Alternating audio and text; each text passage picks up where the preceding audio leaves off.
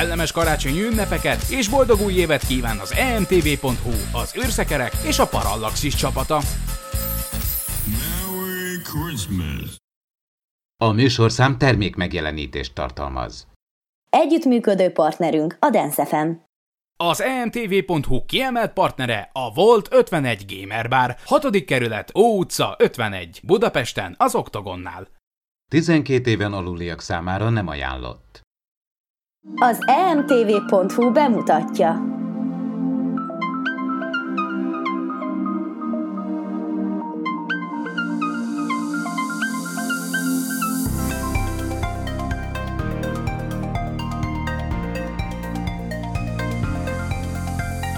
Ez itt a Parallaxis Light, az e m t v pont h u és az űrszekerek tudományos és fantasztikus podcastjének külön kiadása. A fedélzeten Ádám, Csaba és Miklós. Sziasztok, ez itt a Parallaxis Light első adása, a mikrofonnál Horváth Ádám Tamás, de természetesen itt vannak velem állandó műsorvezető társaim Farkas Csaba. Szervusztok! És Vince Miklós fizikus. Sziasztok! A Parallaxis Podcast kísérő műsorában mostantól igyekszünk bemutatni nektek, mi van a tudományos és a tudománnyal kapcsolatos hírek mögött, és mindezt egy elsőre talán nem annyira érdekesnek tűnő, de fontos témával kezdjük. Mai műsorunkban politikamentesen beszélgetünk a magyar űrstratégiáról, és arról, hogy pontosan mit jelent ez, milyen haszna van számunkra. Egy rövid szünet után azonnal kezdünk, tartsatok velünk! Jelenlegi működésünk fenntartásához és a fejlődéshez most a te segítségedre is szükségünk van. Ha szívesen olvasol, hallgatsz és nézel minket, valamint veszel részt az ingyenes rendezvényeinken, arra kérünk, támogasd az ország legnagyobb Star Trek tematikus sci-fi portfólióját. Támogasd az űrszekerek csapatát, csatlakozz az űrszekerek közösségi flottához, keresd a PayPal adománypontokat az űrszekerek pont blog pont h u-n, vagy kattints a Donate menüpontra, és támogasd szerkesztőinket, hogy a hazai trekker közösség eljusson oda, ahová rajongó még nem merészkedett. Köszönjük! Ajánló következik. A Marsnak, mondanám, hogy geotermikus, mert hát akkor ebben benne van a geó szó. Tehát a Mars termikus, vagy görög isten volt a Mars, akkor lehet, hogy a latin megfelelő az az árész, ugye, akkor lehet, hogy areotermikus szónak kéne mondani, de most ne nyelvészkedjünk, nem tudom, mi erre a terminus technicus. A fedélzeten Ádám, Csaba és Miklós. Az e m t v pont h u és az űrszekerek tudományos híreit a parallaxis pont blog pont h u címen, tudományos és fantasztikus műsorunk epizódjait pedig a parallaxis podcast pont blog pont h u oldalon találjátok. Ajánlót hallhattatok. Gyere és ünnepeld velünk az e m t v pont h u tizedik születésnapját egy ingyenes sci-fi tematikus retropartin és űrszekerek közönség találkozón a Volt ötvenegy Gamer Barban. A Star Trek sorozatok magyar hangjaival, tudományos és fantasztikus kerekasztallal, retropizzel, tortával és rengeteg meglepetéssel várunk január tizenharmadikán, vasárnap tizenöt órától huszonegy óráig Budapesten az Oktogonnál, az Ó utca ötvenegyben. A belépés ingyenes. A folyamatosan frissülő részleteket keresd Facebookon és podcastjainkben. Együttműködő partnerünk a Volt ötvenegy Gamer Bar és a Direct Dub Synchro Studio. A Parallaxis visszatért. Csatorna nyitva. Kezdjük is az első témánkkal és a kérdéssel, ami talán sokakban megfogalmazódott, mi szükségünk van magyar űrstratégiára. Magyar űrstratégia. Hát bármit jelentsen is ez, de valószínűleg szükségünk van ilyesmire is. Hát ez most nem vicc, elég sokan fölteszik ugye ezt a kérdést, hogy micsoda marhaság az, hogy Magyarországnak például űrkutatási miniszteri biztosa lett ugye nemrég, vagy hogy egyáltalán mi a bubánatnak van magyar űrtevékenység, és hát ugye se szeri se száma a cinikus kommenteknek ez ügyben. Van és... ilyen, hogy űrstratégia országonként, tehát például van olyan, hogy horvát űrstratégia, ehhez miniszter, van olyan, hogy cseh, van olyan, abszolút, hogy bulgár, létezik ez? Természetesen, igen, pont ezt akarom mesélni, hogy van olyan ország, ahol űrkutatási minisztérium is van, például Kína, na jó, hát az Kína, tehát ezért ez mégiscsak egy űrkutatási nagyhatalomnak minősül.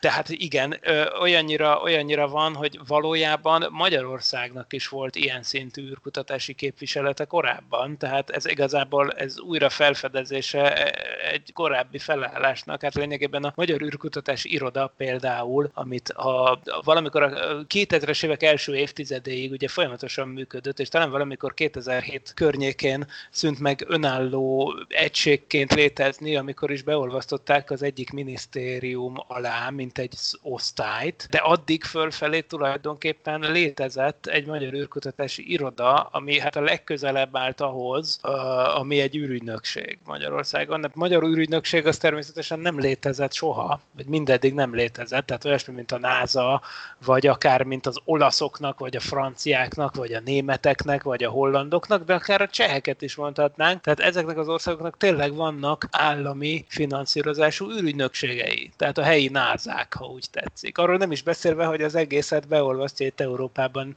legalábbis ugye az Európai űrügynökség, mint ernyőszervezet, aminek egyébként ugye most már Magyarország is tagja. De ezek mellett léteztek nemzeti űrügynökségek. Na most oké, okay, hogy Magyarországon egy kormánybiztos most megjelent, vagy egy miniszteri biztos, tehát ehhez képest itt például magyar űrügynökség még mindmáig nincs. Tehát ilyen értelemben azt lehet mondani, hogy, hogy a lakosság számában vagy méretben velünk összemérhető országoknak természetesen vannak űrügynökségeik, ami, ami egy magasabb szint, mint egy darab ilyen kis iroda, aminek célja az volna, hogy összehangolja azokat az ipari és tudományos tevékenységeket, amik az adott országban űrkutatással kapcsolatos, vagy űrtevékenységgel kapcsolatos.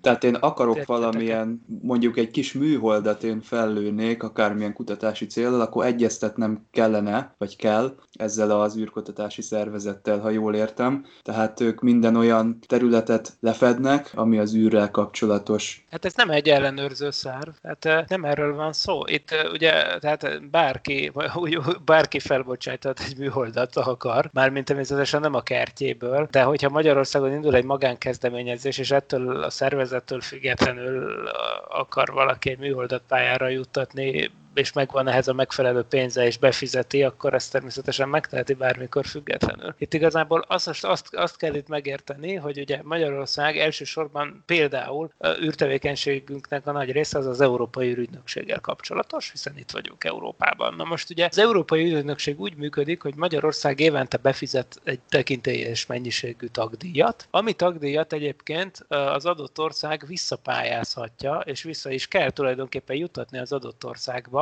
űripari fejlesztések formájában. Ugye ezért van az, hogy nem vesznek föl akárkit az Európai űrügynökségbe, hiszen van ez a szabály, hogy annak a pénznek a magyar gazdaságba vissza kell folynia, tehát nyilván csak olyan országokat érdemes fölvenni az űrügynökségbe, ahol van arra lehetőség, hogy az adott ország űrtevékenysége, űripara, az ki tudja használni ezeket a pályázati lehetőségeket. Milyen űripari fejlesztések vannak Magyarországon? Magyarországon ugye már a hetvenes évek óta elég kiterjedt űripar van, ahhoz képest, hogy mekkora az ország. Itt elsősorban arra kell gondolni, hogy különböző űreszközökre fedélzeti berendezéseket fejlesztenek. Egyébként ez az, aminek óriási múltja van, még a Szovjetunióval közös Interkozmosz együttműködések lehet itt visszamenni, ami persze útközben ott van Farkas Berci útja és stb. Vagy például űrszondás küldetések, például a Halley űrstökös meglátogatása a szovjet Vega űrszondákkal ezerkilencszáznyolcvanhatban, és a többi, akár a legutóbbi például említve az Európai űrügynökség Rosetta űrszondája, ami leszállt a Csurjumov-Geraszimenko üstököstől két évvel ezelőtt magyar fedélzeti számítógéppel például. Tehát, hogy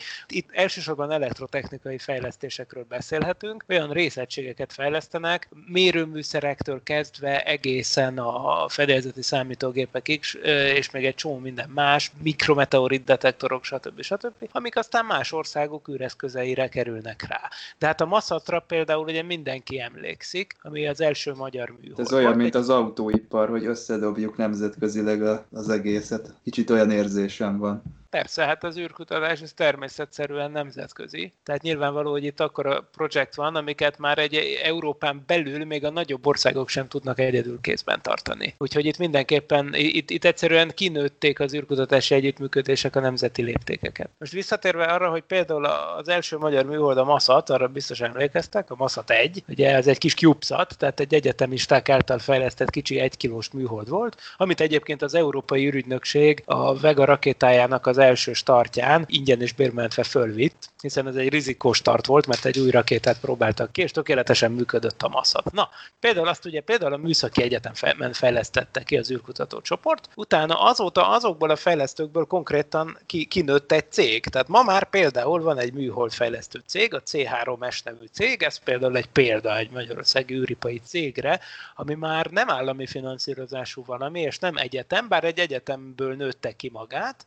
Ha úgy tetszik, akkor ha azt is mondhatjuk, hogy az egyetem az tulajdonképpen egy korai inkubátora volt ennek a startupnak, hogy ilyen divatos kifejezéseket használják, amikből aztán műholdfejlesztési cég lett, amik most már persze kapják a rendes é es á pályázatokon keresztül a megrendeléseket, és műholdfejlesztésekben vesznek részt. Ugyanúgy itt van a Bonn Hungária Kft, ami szintén műhold elektronikákat szállít, és egyébként van még néhány ilyen cég, például ott van az Admatis Kft például Miskolcon, aminek például fémhab és egyéb anyagtechnológiákban van nagy gyakorlata, ez szintén űrkutatáshoz kapcsolódó fejlesztési terület, és, és hát sok-sok ilyen cég van, de nem olyan rengeteg, és egyébként pont az lenne az egy, ha lenne egy magyar űrstratégia, aminekről mostanában egyre több szó esik, hogy ilyet kéne csinálni, annak épp az lenne a szerepe, hogy hogyan lehetne ebbe visszapályázási rendszerben minél több magyar céget bevonni. Tehát hogy, hogyan lehetne minél több, akár minél több olyan startupot létrehozni, mert ezek most már elérhető dolgok, tehát ez most már nem a science fiction, tehát igenis elképzelhető, hogy mit tudom én, tíz egyetemista alapít egy startupot, ami valamiféle fedélzeti egység fejlesztésére specializálódik, és akkor bizony vannak erre források, és persze nem csak az Európai Űrügynökségen keresztül, hanem egyéb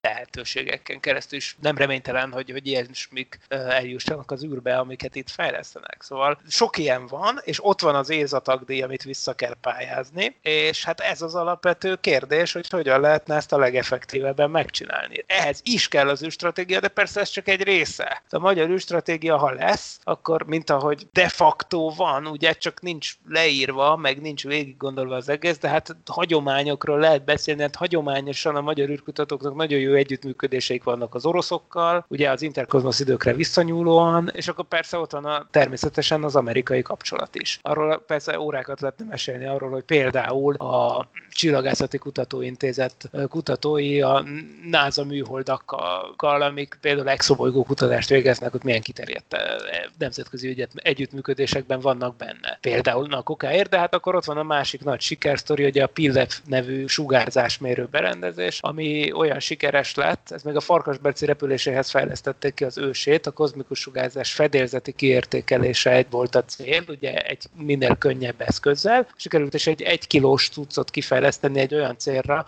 amit korábban csak több száz kilós földi berendezésekkel lehetett megvalósítani, és ez egy akkora sikersztori, hogy ez azóta kb. Mindent megjárt, ami ember repült az űrbe, tehát repült az amerikai űrrepülőgépeken, és most is fönt van a nemzetközi űrállomáson, de az amerikai modulban is fönt van, az orosz modulban is, és az európai modulban is fönt van. Tehát e, például ez is csak azt jelzi, hogy bizony elég sok együttműködés van, és hát persze időről időre újra megint felmerül, hogy a kínaiakkal is talán érdemes lenne együttműködni, egyrészt mert nagyon jönnek föl, másrészt pedig azért, mert például az indítási költségek elképzelhető, hogy alacsonyabbak a kínai rakétákon. Szóval mindenképpen érdemes egy ilyet összehozni rendesen, és akkor persze fölmerül kérdésként a magyar űrhajós, mint kérdés, hogy ilyen kell-e, vagy legyen-e. Hát nyilván a közönség érdeklődését leginkább ez. Szerintem legyen, meg. Én azt mondom. Ja, ja, ja, ja. De most az a vicc, hogy most már ennek ilyen értelemben nincs akadálya, mert mióta Magyarország belépett az é es á-ba, onnantól kezdve ti is, meg én is, minden magyar állampolgár, aki megfelelő képzettségi, meg korhatárokon belül van, az jelentkezhet az Európai Űrügynökség űrhajós válogatása. Ádám, akkor menjünk szerintem. A múltkor úgy is kitettünk egy kompos képet, hogy kivel ragadnál szívesen egy űrkomban. Most ezt megtehetjük akkor. Miklós, mi lenne számunkra a legjobb űrstratégia? Hát az űrstratégiának nyilván van egy olyan oldala is, ami nagyon fontos nyilván, az, az hogy hogyan hasznosulnak az űrkutatási befektetések túl a gazdasági hasznon. Tehát nyilván a gé dé pét pörgeti, oké, okay, hogy a magyar űripari cégek visszapályázzák a pénzüket. Remek. De most ezen túl nyilvánvaló, hogy ennél sokkal nagyobb a társadalmi impaktja az űrtevékenységnek. Tehát ott vannak olyan rutinszerű területek, mint például a termésbecslés, vagy a katasztrófa előrejelzés, vagy például ilyen földmérési feladatok is, hogy hol vannak a telekhatárok, amiknek a megállapítása egyébként a kozmikus geodézia nélkül az úgy kb. Lehetetlen feladat lenne, most viszont ugye elég könnyű. arról nem is beszélve, hogy a klímakutatással összefüggő területeken is milyen fontos az űrkutatási, tehát műholdas input. Tehát ez a rengeteg adat, amikhez mi hozzáférhetünk azok révén, hogy benne vagyunk ezekben az együttműködésekben. Tehát olyannak kell lennie a magyar űrstratégiának, ami nyilván maximalizálja a közvetlen társadalmi hasznot is, de emellett persze ezeket az innovatív elemeket is, amiknek aztán hosszú távon lesz gyakorlati haszna. Tényleg azt is lehet mondani, hogy stratégiai haszna. Hát valahol az egy stratégiai elem, hogy egy ország az tud fejleszteni például műholdakat. Ez nyilvánvaló egy olyan képesség, ami, amivel jó dolog rendelkezni. Persze nem hoz feltétlenül önmagában közvetlen gyakorlati hasznot, mert lehet, hogy majd csak tíz-húsz év múlva derül ki az, hogy ez az egész, ez mire volt jó. Tehát ez részben az innováció, részben, és még inkább az alapkutatás, amiről itt azért tekintélyes részben szó van. Ezek olyan területek, amik, amik egyrészt bizonyos szempontból kockázatos befektetések, másrészt viszont nagy haszonnal kecsegtetnek, de viszont az a nagy haszon az jellemzően hosszú távon nyilvánul meg. És az űrkutatás az tipikusan egy ilyen terület. És ezért van az, hogy az űrkutatásból a jellegéből fakadóan a magánszektor erősödése mellett az űrkutatás azért mégiscsak állami kézbe való bizonyos szempontból, mert egyszerűen a magáncégek nem feltétlenül tudnak ilyen hosszú távon megtérülő és kockázatos befektetéseket feltétlenül bevállalni. Mint hogyha arra gondolunk, hogy például Kolumbusz Kristóf, amikor elindult felfedezni az új világot, hát akkor nyilván kornak a legjelentősebb pénzügyi hatalma állt mögötte. Ő nyilván nem tudott volna ő a saját pénzéből, vagy akár egy vállalkozás pénzéből útra kelni, mert ugyan óriási lett a haszna, tehát ugye felmérhetetlen nagy hasznot hajtott az új világ felfedezése minden szempontból, viszont óriási volt a költség is, és óriási volt a kockázat, hogy az egész nem hoz semmi kézzelfogható eredményt, mint hogy valószínűleg tíz expedícióból kilenc nem hozott semmiféle eredményt, csak azok nincsenek benne a történelemkönyvben. Tehát, hogy ezért az űrkutatás az tipikusan egy ilyen terület. Csak országok, vagy tényleg ilyen országméretű ipari koncernek, mint amivé például az Elon Musk-féle Space X kinövi magát, tényleg csak országok tudnak bevállalni ilyeneket. Ráadásul egy kicsi, szerény anyagi forrásokkal rendelkező ország esetében, mint Magyarország, ez még, még inkább egy kruciális kérdés, és mennyit és hogyan szabad bevállalni. Hát én, én úgy gondolom, hogy például a magyar űr, űrhajós, az egyáltalán nem kell, hogy egy cél legyen. Tehát en, ennek igazából semmi közvetlen vagy közvetett haszna nem lenne, de hát nyilván mindannyian nagyon örülnénk neki, hogyha ott lenne egy űrhajós. Nagyon hát menő ezt, lenne. Igen, igen, de én nem azt gondolom, hogy most a jövőbeli magyar űrügynökségnek kéne külön pénzt fizetni azért, hogy vegyenek egy helyet valamelyik, mondjuk a Szajuz űrhajón. Viszont természetesen, ha egy magyar történetesen az időről időre újra kiírásra kerülő é es á űrhajós válogatáson egy, egy magyar állampolgárságú embert fölvesznek, hát ez, ez teljesen rendben van. Az akkor hát, annak az embernek magyar, az egyéni sikere. Egy magyar ember be tudna jelentkezni mondjuk időről időre egy, egy nemzetközi űrállomásról, az azt gondolom, hogy lendítene ennek a dolognak a népszerűségét, a megítélésén, és egy ilyen lavinaszerű folyamaton tudna ez segíteni, hogy még jobban népszerűbb legyen ez az űrkutatás. Mert én szerintem az is egy elérendő cél lenne, hogy, hogy az emberek, amit most mi csinálunk, hogy a Miklós elmagyarázza nekünk, hogy tulajdonképpen miről van szó, hogy ez megtörténjen, hogy az átlag emberek is halljanak arról, hogy miről van itt szó. És gyakorlatilag ebben szerintem segítene egy, egy ilyen űrutazó, aki mondjuk igen, magyar nyelven. Igen, ez, ez gyakran előkerül, csak közben ebből is látszik, hogy milyen feledékenyek vagyunk, és akkor felmerül a kérdés, hogy tényleg mi az egésznek az értelme, mert például volt nekünk ilyenünk, ráadásul ingyen a Charles Simonyi, aki nem egyszer, hanem kétszer fent volt az űrben, és kitűnő magyar nyelvű ismeretterjesztő tevékenységet folytatott, meg magyarul rádiózott, meg magyar gyerekekkel beszélt az űrből, meg magyar nyelvű előadásokat tartott, meg vitt magával magyar zászlót, meg az összes ilyen dolgot csinálta, és nem is egyszer, hanem tényleg kétszer megért az űrt, űrturistaként, tehát saját maga fizette az utat.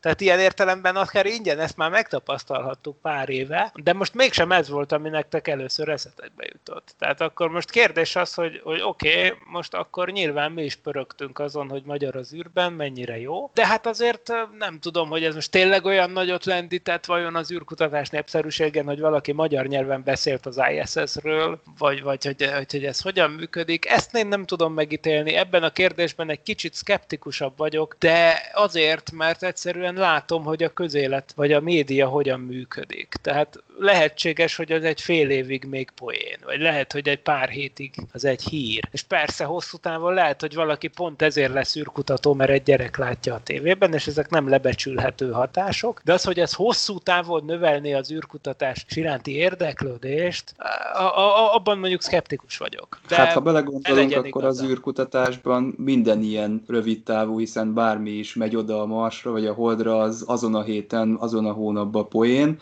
Nyilván ezek hosszabb távú kutatások, és újra és újra előjönnek a fényképek, eredmények, mérések, de szerintem minden így működik az űrkutatásban, tehát hogyha nem megy folyamatosan, következetesen egy hírdömping, akkor, akkor nyilván az emberek érdeklődésüket vesztik a téma iránt. Hogy, hogy nincs magyar az űrben? Említetted Charles Simonyit, és ugye korábban Farkas Bertalant.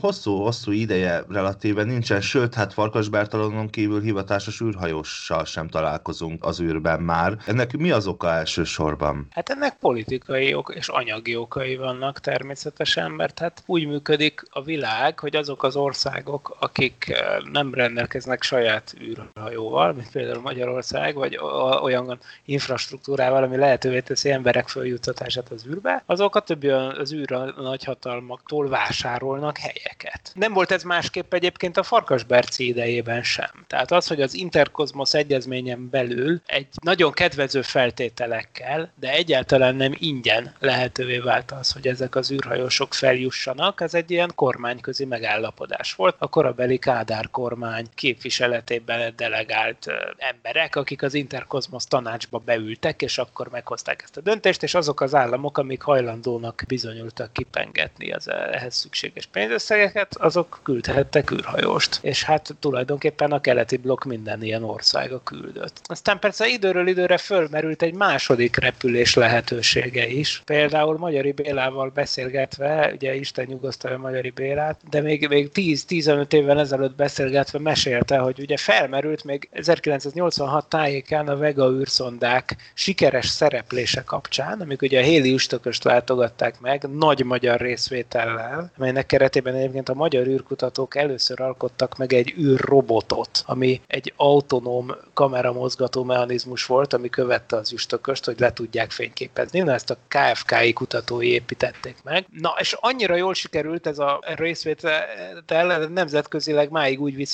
hivatkoznak erre az űrszondára, hogy ez egy szovjet-magyar-francia misszió volt ebben a sorrendben. Tehát, hogy nagyon jól sikerült, és akkor felmerült, hogy hát azzal megjutalmazni, úgymond a magyar űrkutató társadalmat, hogy még kedvezőbb feltételekkel esetleg mehetne még egy magyar egykört. Ugye ezt Magyari Béla örömmel vette tudomásul, hiszen ő akkor még repülőképes volt, és repülő státuszban volt, és természetesen nyilván adta volna magát a lehetőség, hogy akkor ő, Farkas Bertalan tartaléka lett volna a következő magyar űrhajós. De hát aztán a politika más irányt vett, meg ugye nem sokkal ezután következett a Gorbacsov-i változások világa, majd pedig a Szovjetunió összeomlása. Ugye Gorbacsov idején bejött a, a perestrojka, az a gazdasági megújítás politikája, mert a Szovjetunió gazdaságának iszonyatosan nagy szüksége volt nyugati valutára. És pontosan ez volt az a pillanat, amikortól kezdve a szovjetek azokat a üres helyeket, amik voltak az űrhajóikon, azokat inkább jó pénzért eladták fizetős nyugatiaknak, akik hoztak valutát. Tehát ez volt az a pillanat, amikortól kezdve például osztrák űrhajós repült ezerkilencszázkilencvenegyben, Franz Fibök,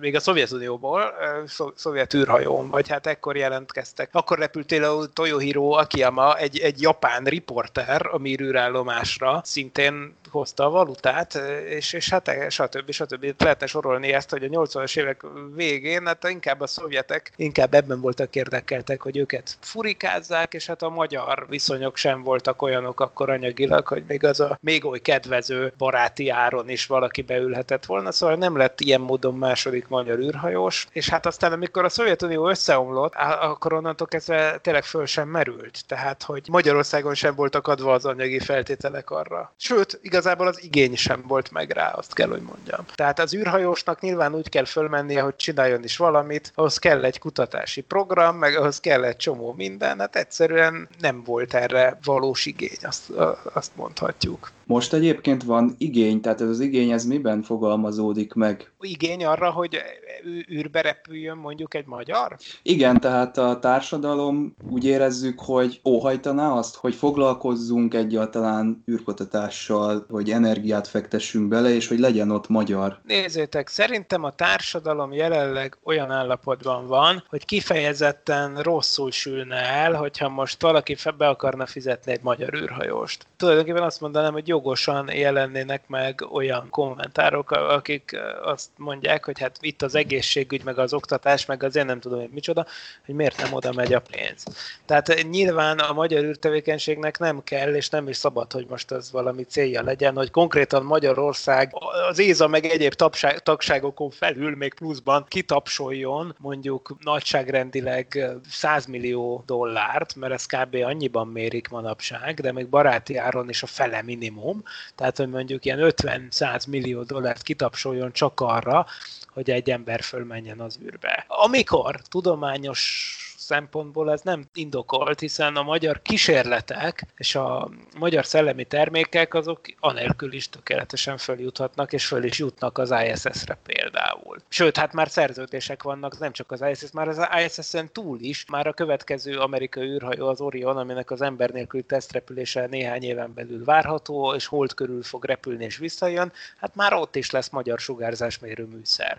Tehát e, tulajdonképpen ezek a kapuk nyitva vannak. És e, a, a magyar tudományos közösségnek mindenképp inkább az az érdeke, hogy a pénzt arra költsék, hogy a magyar műszerek eljussanak oda, és nem arra, hogy a magyar emberek. Tehát inkább itt ez jelenik meg. Tehát hogyha lenne valami ilyen, az egy politikai dolog lenne kizárólag. Hogy magyar embert az űrbe, annak nincsen, nincsen más értelme. Esetleg az általad említett tudománynépszerűsítő aspektus. Itt van ez a miniszteri biztos. Neki a kinevezése milyen követ következményekkel fog járni, mit csinál ő, illetve mi lesz az ő első lépése, amikor hivatalba lép vajon. doktor Ferencz Orsolya Ildikóról beszélünk, akkor már rájön itt, aki az em té á ELTE űrkutatócsoportnak a tudományos főmunkatársa. És neki az egyik legfontosabb feladata, hogy például az emlegetett Európai Űrügynökségben ő a magyar delegációnak úgymond a vezetője. Tehát ez azt jelenti, hogy amikor az Európai Űrügynökség döntéseket hoz, akkor természetesen vannak ott tagállamok, Állami, tagállamoknak is van ebben beleszólásuk. A magyar érdekek képviselete ezekben a döntéshozatali folyamatokban, azaz ő meg az ő általa kijelölt embereknek a feladata lesz. Ez egy fontos feladat, és emellett persze tényleg azt várják tőle, hogy, hogy dolgozza ki a már emlegetett űrstratégiát. Az űrstratégia tényleg arról szólna, hogy, hogy ebben a furcsa helyzetben, hogy itt az amerikaiak, az európaiak és az oroszok felé is nyitva azt a szerény magyar űrköltségvetést, azt jó, jól elosszuk a különböző pályázatok elbírálására egy átlátható támogatási rendszert kiépítve. Tehát például lesz egy magyar űrköltségvetés, és akkor lesz egy pályázati rendszer, ahol a rend, egyetemek, kutatóintézetek, cégek, stb. Pályázhatnak pénzekért, és hát akkor kell, hogy legyen egy egységes és átlátható elbírálás. Tehát az elbírás szempontjai, hogy mi alapján bírálnak el valamit, hát az már része ennek magának, ennek a magyar űrstratégiának, de amikor Ferencz Orsolya előadását hallgattam két hónapja egy űrkutatási rendezvényen az em té á-n, akkor érdekes volt, hogy ott ő emlegette a katonai felhasználásokat is, hogy még arra is hangsúlyt kell fektetni, és az is egy fontos eleme kell, hogy legyen a magyar űrstratégiának, hogy például a honvédséggel való együttműködés, persze a honvédség is az egyik fő felhasználója a műholdas adatoknak, nyilvánvaló, tehát ezt is úgymond ebbe a stratégiába foglalná vele. Ez számomra újszerű volt, mert én már sok ilyen űrkutatási kormánybiztost és egyebet láttam, meg űrkutatásért felelős minisztert, de valahogy a honvédelmi aspektus az úgy mindig külön kezelődött, tehát azt mindig azt mondták, hogy ez nem ide tartozik, mert nyilván a honvédek is használják a műholdakat, de hát az legyen a honvédelmi minisztérium dolga. De most úgy tűnik, hogy egy olyan stratégiáról, olyan stratégia kiépítése van folyamatban, amiben bizony ez is benne lesz. De mi jön ki ebből, hát azt ugye én még nem tudom megmondani. Azt hiszem, hogy erre a kérdésre érdemes visszatérni majd néhány hónap múlva. Akkor már azért fogjuk tudni talán látni. Tehát ő maga azt jelölte meg azon a nevezetes előadásán, amin én ott voltam, ez egyik legfőbb célnak, hogy, hogy a legfőbb cél a magyar űrstratégia kidolgozása. Tehát nem az volt, hogy az már úgy kész van, és akkor az ez és ez, hanem hogy az az elsődleges cél. Nyilván ez nem olyan, ami két perc alatt megszületik, meg hát ehhez kell mindenféle tárgyalás a szakma képviselőivel, gondolom politikusokkal is. Szóval ez, ez olyas valami, ami tök jól is elsülhet, meg hát rettenetes dolgok is kijöhetnek belőle, de hát én azért még bizakodom. Szerintem lehetünk optimisták abban, hogy nem fogja ez el, biztosan nem fogja elsorvasztani a magyar űrtevékenységet, sőt. Én azt hiszem, inkább sikerül jól megcsinálni, akkor ez egy jó dolog lehet, mert ez uh, ugye javíthatja a források megfelelő elosztását. Na, hát most, hogy ilyen optimista hangvételű volt az utolsó válaszod, én azt mondom, hogy lezárhatjuk ezt a témát. Miklós, köszönjük szépen ezt a kimerítő fejtágítást, amivel szerintem mindannyian okosabbak lettünk. Legközelebb ismét Parallaxis Light-tal jelentkezünk, de immáron kétezer-tizenkilencben. A január harmadikán megjelenő adásunkban arról beszélgetünk majd, hogy ikertestvéréhez hasonlóan a Voyager kettő is belépett a csillagközi térbe. Tartsatok akkor is velünk! Kellemes ünnepeket és további kellemes podcast hallgatást kívánunk mindenkinek, és ne felejtjétek, ez a formátum annyira tökéletes, hogy kép sem kell hozzá. Sziasztok! Köszönjük, hogy velünk tartottatok! Az e m t v pont h u és az Őrszekerek tudományos híreit a Parallaxis pont blog pont h u címen, tudományos és fantasztikus műsorunk epizódjait pedig a Parallaxis Podcast pont blog pont h u oldalon találjátok. Az Őrszekerek megbízásából készítette az e m t v pont h u. Produkciós vezető Horváth Ádám Tamás. Együttműködő partnerünk a Dense ef em. Az e m t v pont h u kiemelt partnere a Volt ötvenegy Gamer Bar, hatodik kerület, Ó utca ötvenegy, Budapesten, az Oktogonnál. A műsorszám termékmegjelenítést tartalmazott.